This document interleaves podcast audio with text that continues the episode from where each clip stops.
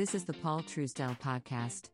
Due to our extensive holdings, that of our clients and your host, you should assume that we have a position in all companies discussed and that a conflict of interest exists. The information presented is provided for informational purposes. And now, Paul Truesdell. Okay, we're recording. And I'm recording as well. I believe the clip, the intermittency here and before was from it clipping. So in other words, microphone was amplified so much on yours and mine that it just stops receiving sound at a certain point, which is what it's supposed to do, but it just didn't seem right. Well, why don't you tell everybody what we're doing and what we normally do and what we do probably 3 out of 4 evenings a week. We go outside and what do we do? Well, we're taking a stroll on the pavement here in the lovely concrete jungle, and we have a Rode lav set up so that we can record ourselves chit-chat.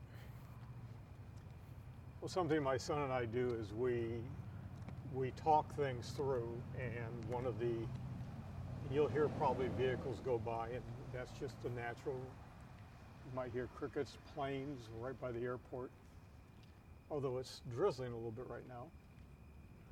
Do planes take off when it drizzles? They can't take off when the wind's too heavy. Yes, that is a funny comment. Anyways, one of the things we do is at the end of the day, we oftentimes will take a walk. We'll go anywhere from 5,000 to 10,000 steps. And 10,000 steps for me is going to be 5 miles. My gait is 2.8 feet. So there you go.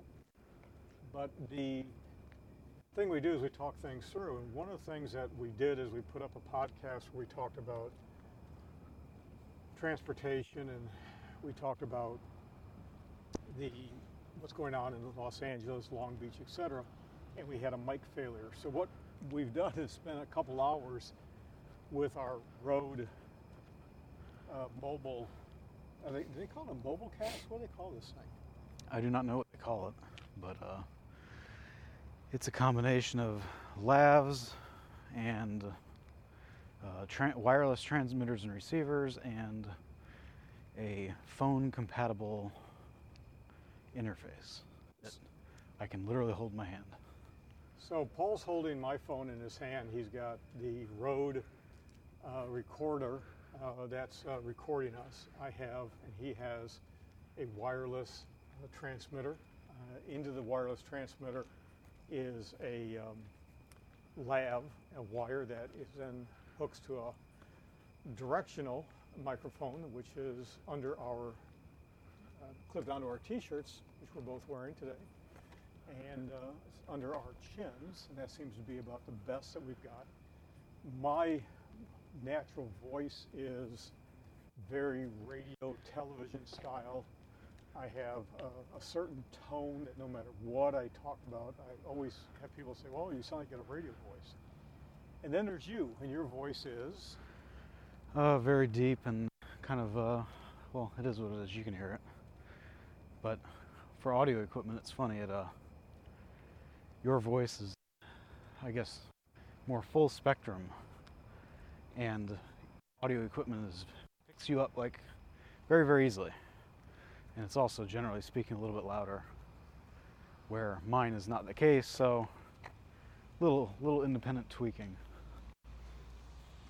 You know, you said that that's probably the result of having been a law enforcement officer and having done so much public speaking, and that's probably true. When you listen to actors and actresses who are on the stage prior to wireless microphones, where they literally had to enunciate for the whole audience. I remember years ago your mother and I were up at the Rogers Theater in New York City, and it is literally my favorite theater on Broadway for a variety of reasons, but we saw Matthew Broderick, I think that's his name, in I forgot what it is, How to Do Business or something, whatever it was. It was just a cute little play. And I believe he was there with his wife, Sarah Jessica Horseface Parker. Sorry, I couldn't help it. That woman's ugly. God bless her. God bless her, sweet little. Anyways, but it was so cool because, like any play, if you get a chance, I mean, they got to boom it out. Although today, with technology and microphones, I don't know, do they do that anymore? I have no idea. What I do know is that good old-fashioned pre-modern, I guess you would say, theaters, they didn't need to do that. The acoustics.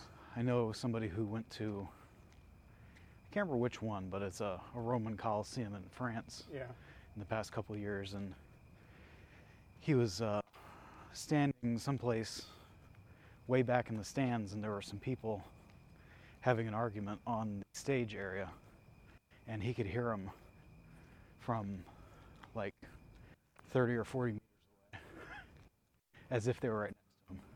So that's one thing that is funny. I guess, you know, you look at these things and you wouldn't think, well, how can you hear anything? And the reality is we're designed a lot more intelligently than people give credit for today. Do you remember when we, your mother and I, and myself individually, we've been to D.C. more than a few times.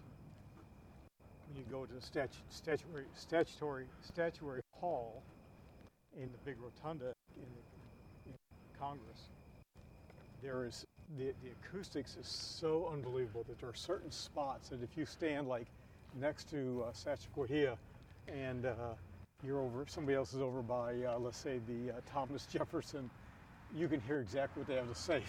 So the old crew knew where to get people, and they could talk about, oh, don't tell so and so, but we're going to vote this way. No secrets. Yeah, that's the funny thing about round buildings is the acoustics are very, very unique. Well, we actually started talking about, and we had to shut it down because we are tweaking this thing. This Rode and this mobile caster, we're just going to call it for that for right now, is being used more and more by people who are doing YouTube videos and lots of things. And it began with me talking about how my fascination with van life, the conversion van trend, not only commercially, but people doing their own thing, has led to looking at box trucks, delivery vehicles of all shapes and sizes, and including buses. And today I had a chance to look at two videos. We have a car coming by, so we'll have some background noise. And looked at two bus conversions, one where the guy raised the roof, and another one where the couple kept it the way it was. The couple, all of the school bus windows, and they talked about how much they liked what they did. And the dude who raised the roof on his bus, and again, it was a school bus, he has literally an apartment on wheels. Full-size refrigerator, stove, countertops, a Mac, his MacBook, workstations, 10 solar panels on the roof, air conditioning, deep freezer. He buys his food and then goes off grid and can be, except for cell phone and all that kind of stuff. But you know, he basically off grid for a couple of months, so he doesn't have to keep running back into town for food. And has, I think he said, 100 gallons of water. It's like way more than anybody else I've heard of. But he also gets 8 miles to a gallon. He goes someplace, he hunkers down, he does his thing, and now he's towing a vehicle. So. There's all these different things, using a van as a mobile office, jet van or van jet. Yeah, jet van, I think it's called. There's, I think it's called Brinker. Is it Brinker out of Germany or? Oh, I have no idea. Or Dallas, one of them. But I think the thing is that over the years, I've told so many people that if you're in the if you're in a crapper when it comes to finances, you got to go minimalism. You got to be a modern minimalist, cut back. You could save on basically Social Security, especially husband and wife. You can save a boatload of money, and you can live fairly nice, and you don't have all the trials and tribulations when it comes to, you know, how difficult it is to live. So my question to you was, and I really want to hear what you think about this, I mean it sincerely, do you think this is just a fad temporarily? Do you think this is something that's got some legs? It's not going to be the majority of the population, but what do you think's going on? It's an unsustainable kind of lifestyle. It's purely dependent on, you know, other people. There's, you know, but it is interesting. It's obviously people are doing it out of necessity because of housing. I mean, the amount of effort that some of these people are putting into these things is kind of astonishing, and there's no reason really to do it if there was affordable housing, you know, where people actually want to live. So, you know, if there's not the pressure to do this, this would just be a niche thing that I think a lot of mostly retired or young people with enough, you know, disposable income do this for fun, you know, for the number of people that are trying to do it, especially on the cheap. It, to me, just exposes how serious the affordable housing problem is in major cities. On YouTube, you tend to have people who, the women have their string bikini bottoms on, showing their rumps. Oh, look at the beautiful picture scenes and all that kind of stuff. And the guys are, all fit and all, Biff and Bimmy are out running around. Yeah, the influencers. But those people are beginning to get more and more negative comments. People are saying, yeah, this is all good. But it's like FOMO, fear of missing out. You get, they'll get 1 million views, they'll get 100,000 views, but it's the people who are living their lives through them. The people that are legitimately into this are like... It's the 90%. I mean, it's an entertainment product. It is not for educational purposes. The people that are watching it for education get what they want out of it, and then they move on. Yep. But that's not what these people are doing. They're creating an entertainment product. So, yeah, I mean, that's to be expected. That's the entire world now. Well, I had a phone call, conference call, a Google video call, whatever it's called, today. One guy was audio only, the other guy, and I, by video. Nice couple of guys, and one of the things was brought up about, oh, hey, this person's been doing all these YouTubes and blah, blah, blah, and finally landed a big national account and yada, yada, yada, but it took like 2 years and hundreds of videos and conversation moved into, who has time to do that? I was talking about, your return of effort, ROE, ROI, RO everything. It's like, oh my God. So I brought up to these guys that what Mike said, a like is not a vote when it comes to a political campaign. And I think that's one of the problems, that when you look at YouTube, you can get so wrapped up into, oh, I want to do this life, I want to do this, I got to do this. But when you look at, you have solar panels, they've got to be cleaned every couple of weeks, right? Oh, yeah. You have a hailstorm. Guess what happens with solar and hailstorms? Yeah, stuff tends to break. If you're going to do all-weather camping and you have rain or snow, it melts and freezes. What happens to all the cracks and crevices? They're going to get wedged open. Yeah. Yeah, well, I mean, doing YouTube, doing influencer content, which is all that stuff is, it's...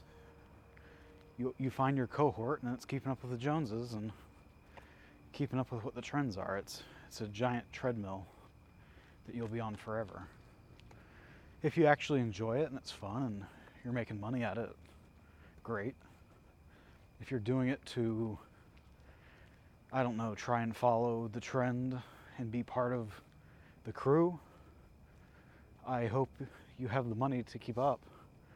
because all of these things, unless you are, I don't know, a natural entertainer, the likelihood that you're going to succeed doing that, very low. Well, one of the greatest videos I saw was a woman who did a video. They bought a van from Van Do It, and they have 3 children. And when she started talking about it, I literally said to myself, and I went down and talked to your mom, I said, "You imagine 30 years ago if we had something like this?" She was like, "Oh my God, would this have been nice, you know?" Oh yeah. The diapers, the change of clothes, the kids, just everything would be just fantastic. I think that the ideal situation is if you are married and you want to do some getaways without having a lot of crazy expenses. If you're a business person like me, you know, you're not camping. You're doing a couple day getaways. And I think I figured out that for what it would cost us, my break-even point was, I think, what was it, 3 or 4 days a month traveling, and I think 3 years of doing that would be so much money ahead, it wouldn't be funny, and that didn't include the convenience for time and everything else. Yeah, I think that's what most people look at it as, is it's a way to save on, more than save, I think that's a secondary thing, and it's a bullet point for a select few. I think for most people it's flexibility. Right. One, I can't find affordable housing. This is a great thing I can do. Two, it's something I can do. I own my thing. Friday I can clock out and go 100 miles away and go find some place. You know, go do mountain biking or park on a friend's driveway or something like that, even if you have your own place. You know, you can just move around, especially with COVID and all this stuff. You know, people are more wary of going out to hotels and things like that. So, and then on top of it, you know, just generally speaking, like you said, it's just cheaper. So if you're actually somebody that's outgoing and doing things a lot, I mean, you know, a good example, imagine if you're a hairdresser or something like that. You spend a couple days here and a couple days there, and you build multiple clienteles. Mm-hmm. This would give you the flexibility to move around to where your satellites, instead of having to get extra apartments or housing, hotels, that sort of thing. And we had a gal here before COVID who does Tampa and Ocala. Exactly. And she was talking about how many hundreds of thousands of miles she puts in the car going back and forth. Yeah, it's horrible. But the point, you know, is somebody like that, they could legitimately do it, and it wouldn't cost as much, especially if you didn't have to have secondary housing. You know, a lot of these people seem to park in big box parking lots. Nobody seems to give a hoot about that as long as you're not a nuisance. And, you know, that sort of thing obviously would work. So there's a lot of options, I think, a lot of reasons people do it. Well, you know, the thing for me that I keep thinking about is time. By the time I go to either a Marriott or a Wyndham or wherever I go, and you check in, and then you get up to your room, and you drag your luggage up, and you get squared around. I mean, that's an hour, that's a 90-minute process. Oh, yeah. So you do the same thing in the morning. Well, that's 3 hours a day. If I'm out, which I have an office-based practice and a virtual-based practice, but there are sometimes you want to get out. You got to get out among people and see what's going on, and that's been my role for 30 years, 36 years here. But my point being is that let's just take 6 days a month. If you're saving 3, 6, 9, 12, 18, you're saving, what, 21 hours? Potentially. Fiddle fart time a month. That, you know, if you're billing out at $1,000 an hour or $1,500 an hour, you know, that's $20,000 of actual hardcore costs. Even if you are billing out a fraction of that, Like, you can see very quickly how much that adds up. Yeah. And I find it exhausting. Hotel life is just exhausting unless you're, you know, hunkered in. And...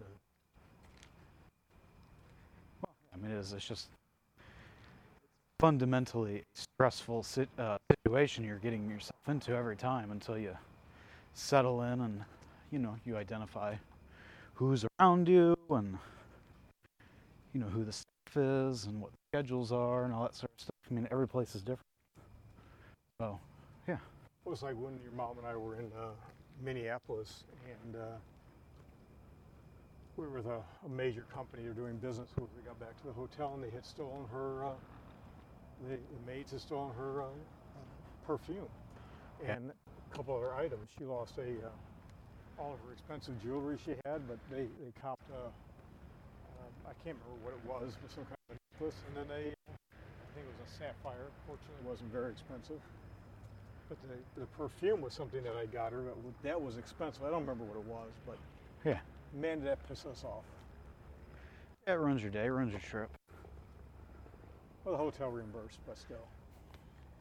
But it's a headache, you know. I mean, just dealing with that. I don't have time for this stuff. Absolutely. Okay, so this is one of our things we're going to be doing. We actually got this rig, this Rode rig, quite a while ago.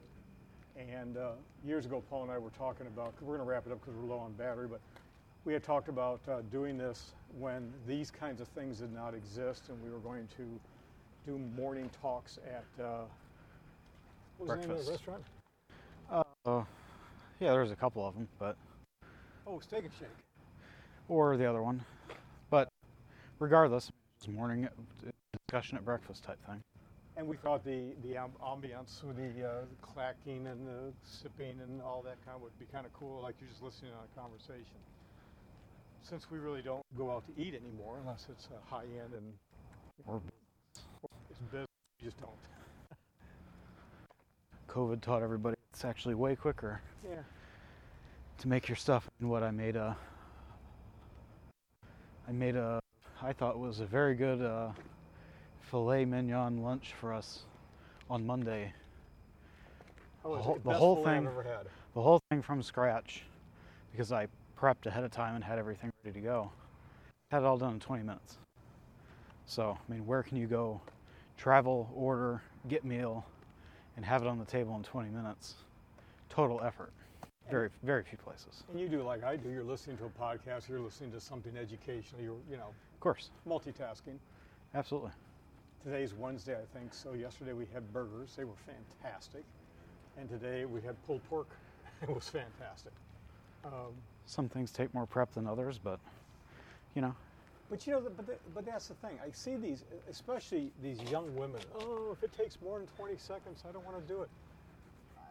Well, I guess you're not doing much, because a lot of stuff takes more than 20 seconds. But if you get in your car and you go get your pizza, you make your order, you come back, and you're eating all these carbs and processed food, I'm already done and sitting down eating.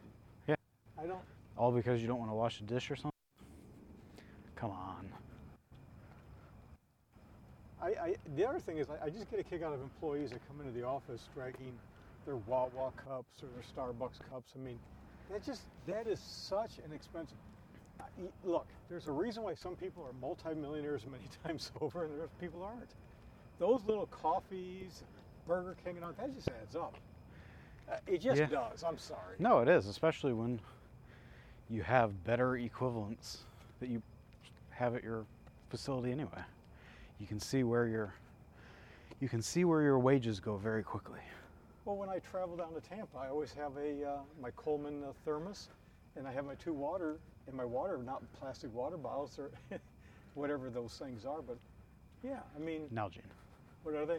A Nalgene water bottle? Yeah, the Nalgene. So, you know, I'm not going to go to the convenience store and pay $3 for a piece of plastic that's going to wind up polluting the environment. Not that I'm an environmentalist, but that's just a waste when I can... Well, I am. I am when it comes to plastic. Yep. When they have, what do you call it, tissue samples from babies that are contaminated with plastic. Yep. When you have, your placenta contaminated with plastic. Yeah, you got a problem. Well, the problem is that's not a good example. Yeah, I'm an environmentalist, you're an environmentalist, but this whole green everything, I again, electric power. What's this guy doing? Anyways, what long distance transmission lines, was it a 50% drop in power, the loss? Depending on what line you're talking about, yeah, it can be as much as 50%. So if you double the cost, a quarter up the cost of actual electricity, what are we saving? And then but that's not the biggest issue. Like, there's lots of things there, but the biggest issue is everybody complained years ago that all the lithium and all the rare earth minerals and stuff going into phones and laptops and computers and stuff, it is bad. But at least in those types of devices, they're pretty recyclable if you put your mind to it. Right. Then you increase those by an order of magnitude to make a car. So these electric cars, net, you have to drive a combustion engine, something like 30 years worth of normal driving, hundreds of thousands of miles in order to even break even with the environmental impact of a electric vehicle. Well, I brought that up as an issue in the 2008 election, and nobody would listen to me. God, it's been how many years since?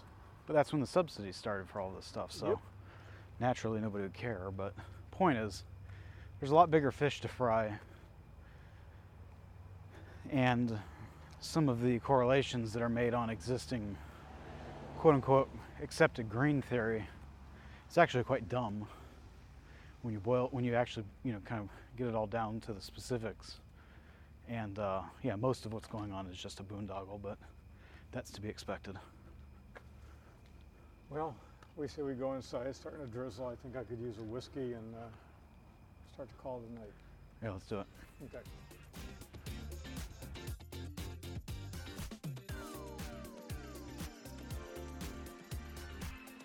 This has been the Paul Truesdell Podcast. The Paul Truesdell Podcast is sponsored by nobody. Why? Because paid advertising chokes and corrupts free speech. Yeah.